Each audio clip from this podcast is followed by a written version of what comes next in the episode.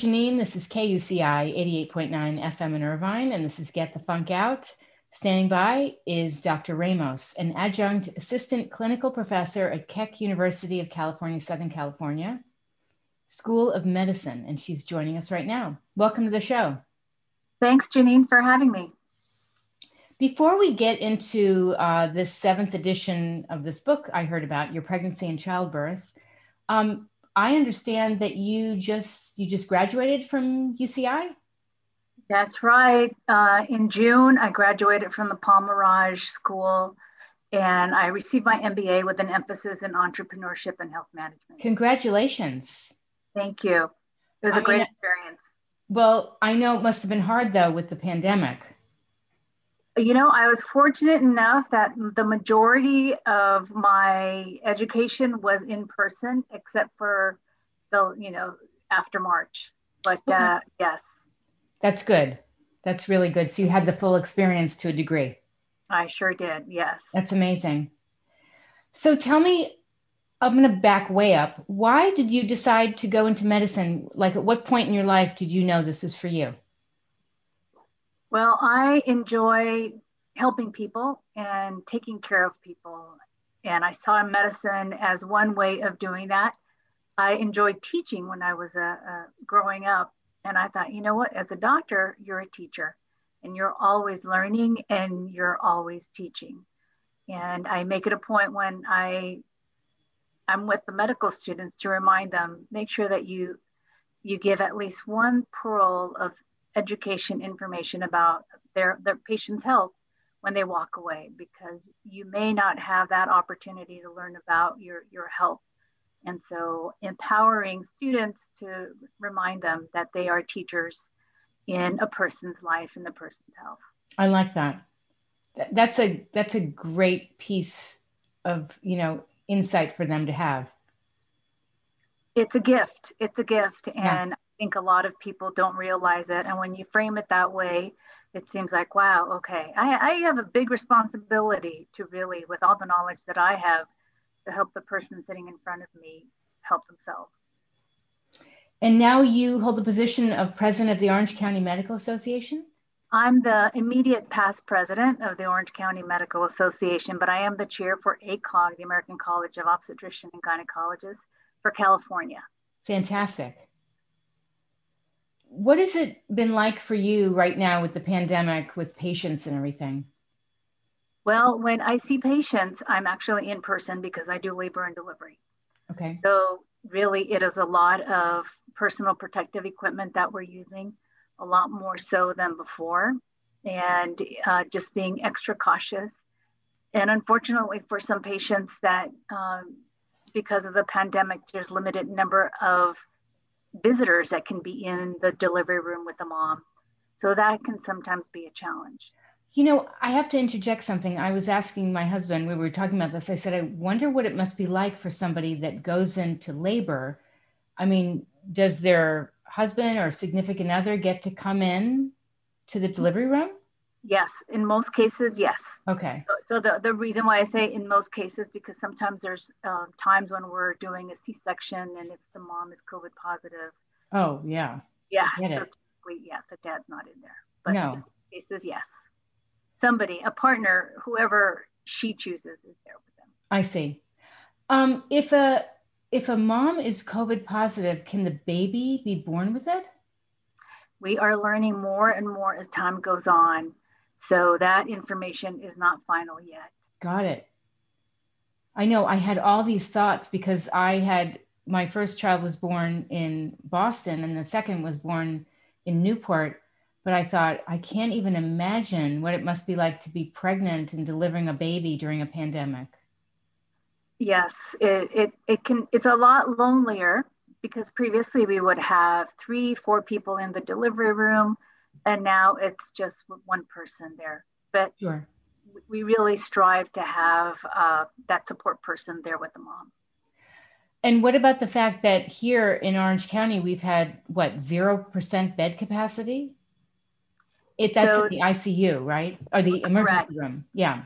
That's in the ICU and, and just the hospital beds. But you're not going to stop a baby from delivering. And so we have a different you know, our yes, our capacity is different, and so yes, um, but we all pitch in and we all help each other because we're we're one one big team of doctors. It's amazing. Yeah. Tell me about this book, Your Pregnancy and Childbirth Month to Month. What what role you played in this? So I am one of the promoters of the book. Um, I looked through some of the information and, and reviewed the final edits. But the book is an amazing resource if you have somebody that is pregnant or is has just delivered. It's a great resource on what to expect uh, as you are pregnant. Written by the American College of Obstetricians and Gynecologists. So they're the ones that write the guidelines for the healthcare providers, for the doctors, the nurse midwives as to how healthcare in pregnancy should be. So these are the go to people. And the best thing about it is that there's a website that complements a lot of the information on the book. Oh, that's good. Yeah, so many times the information could be outdated in the book by the time that you read it or there's something missing. Mm-hmm. But you go on the website and you can find out the latest information on on the topic. So it, it really is a fantastic resource, pregnancy and childbirth month to month. I want to add, I put uh, the information on my show blog. Uh, the show blog is getthefunkoutshow.kuci.org. And I want to mention I have on here Dr. Ramos, a health professional with the American College of Obstetricians and Gynecologists, ACOG. Um, and ACOG has been the nation's leading group of experts in women's healthcare for over 60 years, caring for millions of women. That's incredible. Yes, yes, it is. And so to have a resource that's written by the experts for a patient in simple terms, right? Because many times we start to hear all of these medical terms and we think, what are you talking about? Right. to have it in simple simple terms with diagrams, tables, it's a great resource not only for patients, but for doctors as well. That's great. It's a lot more conversational, it seems. Yes, it is. Yeah, and there's lots of pictures, which is my favorite. yes, I'm more, yeah, I'm a picture diagram person. Tell me about exercising during pregnancy. I know for me, I did a lot of walking, and that was really good. Yes, exercising is really important, not just during pregnancy, but throughout your life. And you oftentimes are finding patients are the most motivated when they're pregnant. Oh. Right? Because you want to eat healthier, you're right. taking a prenatal vitamin, you're um, picking up some healthier routines, and one of those is exercise. So the easiest thing to do is to walk. Mm-hmm. But I caution patients because many really are super motivated and they say, oh, well, I'm going to maybe start running. Well, wait a minute.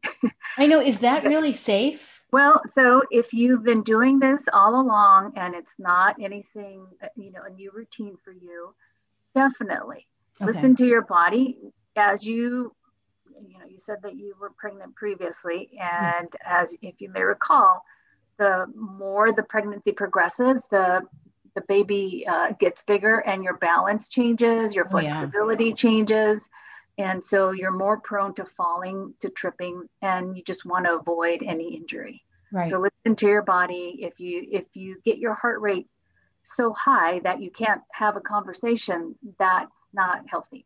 So, obviously, you always want to check with your doctor first. Oh, definitely. Uh, well, I when I was living in Boston, I mean, it would be freezing, so I had a treadmill in my apartment, but I would hold on and I wouldn't go fast. And I know so, that probably sounds scary. Like, what well, if I but, fell? So if you've been doing that all along, and it wasn't like, oh, let's buy a treadmill and we're going to no. start doing this now because it's COVID. No, um, I would not recommend that. Right. Yeah. Right. But the, but the other thing that I oftentimes encourage patients to do is just to dance. Right. Oh yeah. Sometimes we just put the music on and we just can't help but start to dance, start to move. And that in and of itself, you know, getting your body moving, getting the endorphins going, really it helps the, the mind and the body. Yes. So it's a win-win situation. And then I always encourage patients, you started walking when the baby's born, make sure that you continue walking. Put put the baby in the stroller mm-hmm. and walk. So yes. it's a healthy habit to have. That's a great idea. um, because I mean, walking is, you know, there's no expense to it. It's easy. You just got to get out there. That's it. Yes. What about um, weight management? Because I know um, people have asked, used to ask me, like, well, how much, what's a healthy uh, amount of weight to gain when you have a baby? Do people That's, often say that? I mean, yes. Well, well, Janine, what people say is, "I'm going to eat for two. This is my opportunity to eat for two. I think that's nuts. I think you're right. I would agree with you. Yes, you are not eating for two. No. So the amount of weight that you should gain, the recommended, really depends upon your starting weight. And there if you look in the book your pregnancy and childbirth month to month there's actually a table in there and there's a whole chapter dedicated to how much weight should you gain. And if you're underweight it tells you exactly how much you should you should gain. And if you're overweight or obese it tells you as well. Mm-hmm. you really want to be careful if you start out being obese because it increases your risk for complications during pregnancy like diabetes high blood pressure, cesarean section. So th- those are complications that you, you really want to avoid. Sure. I, I say this, I bring this up because I have a friend who lives in Australia. And when she was pregnant, she gained 60 pounds because she fell in love with Dove ice cream bars. Oh my goodness. Well, you yeah. can have one, but just everything with moderation or, right. you know, just be judicious. Yes. And, and track your weight you know, m- many women once they're pregnant, they don't want to hear how much they weigh, but but you have to. it's right. not only your health; it's the health of your baby. Right. Um, is there a correlation between um, your exercise? Like, let's say I walk a lot, and is there a correlation between the amount of, of the time it takes me to deliver a baby? So, for instance, I was in labor six and a half hours for both kids so that's really good. Usually the first baby takes a little bit longer to actually deliver. Okay. So the, the active labor phase is when you're more than five and a half centimeters dilated. Okay. And when you get to 10 centimeters, that's when you have to push the baby. So that's really where, if you've been exercising, if you've um, been doing yoga, stretching, it really is endurance. It's like a marathon. Yeah. And the next day after you have your baby, you may feel sore. And there's a reason why they call it labor because it truly is labor. Oh, yeah. Yes, but it will help you build the endurance and the stamina to continue in that last phase of pushing and delivering the baby. I, I didn't really know much. I mean, I, I took a I took a class, you know, about what to expect, and then I also did um, uh, pregnancy yoga, which I highly recommend. I thought it was great, just stretching and breathing. And but um, I remember being in my apartment and realizing I was in labor and calling, and they said, "Oh, you'll probably be in your apartment for a little while," and then trying to chart the the time between contractions, and then I waited too long. So by the time I got to the hospital, I was two and a half minutes apart. Oh, yeah, so it's, it's kind of tricky, especially with the first baby. But I oftentimes remind patients, you know, don't be shy, just come on in. Yes, it's better to err on the side of caution than than not. So just just call call the hospital, tell them you're coming in, and let them know what's happening. Yes, I I forever joke with my mother-in-law because she drove like Mario Andretti to get me to the hospital. my husband was uh, over an hour away at work, and it was so funny, but it's not something to fool around with. Right, right. Yes. No, it's it really is. It really is. You really have to take everything seriously. And sometimes, you know, you're not aware of what's normal, what's not, like you said. And I didn't know. Yeah, yeah, and the book has has everything you should be expecting. So really highly recommend using it as a resource for information. Are the things you strongly um, suggest people don't do when they get pregnant? I mean, obviously the smoking and drinking and things like that, but is there anything specific? So it really depends on each patient's health. Okay. Um, if they have chronic medical conditions, what their health is like before they even begin, you know, the pregnancy, the preconception health. Once they become pregnant, it really is individualized care. So the really critical piece is to get early prenatal care so that your provider, if you have a high blood pressure, Make sure that you're on a medication that's not going to be harmful to your baby. Um, wh- whatever pre-existing condition you have, sometimes there's medicines that, that you don't want to take during pregnancy. They switch you to one that you can take. Got it. Oh, and also I had had back surgery. I had a, a microdiscectomy, so I made sure to let them know, hey, I want to have an epidural, but just so you know, I had this. That's really important to know. So it's fantastic that you actually know what your diagnosis was. Uh, oftentimes, patients don't know what their medical history is like, especially for the anesthesiologist. That's important for them to know. So, know your history. So, things to do is know your medical history when you show up to labor and delivery. Sure. Uh, does it help a lot of people to have that? I remember they used to teach you to like focus on something when you need to breathe. Like, is it on an object or something when you're in labor? Well, it's focusing on something, and the easiest thing is breathing. Yeah. You know, oftentimes we're when we're in times of stress, in times of pain, we forget to breathe.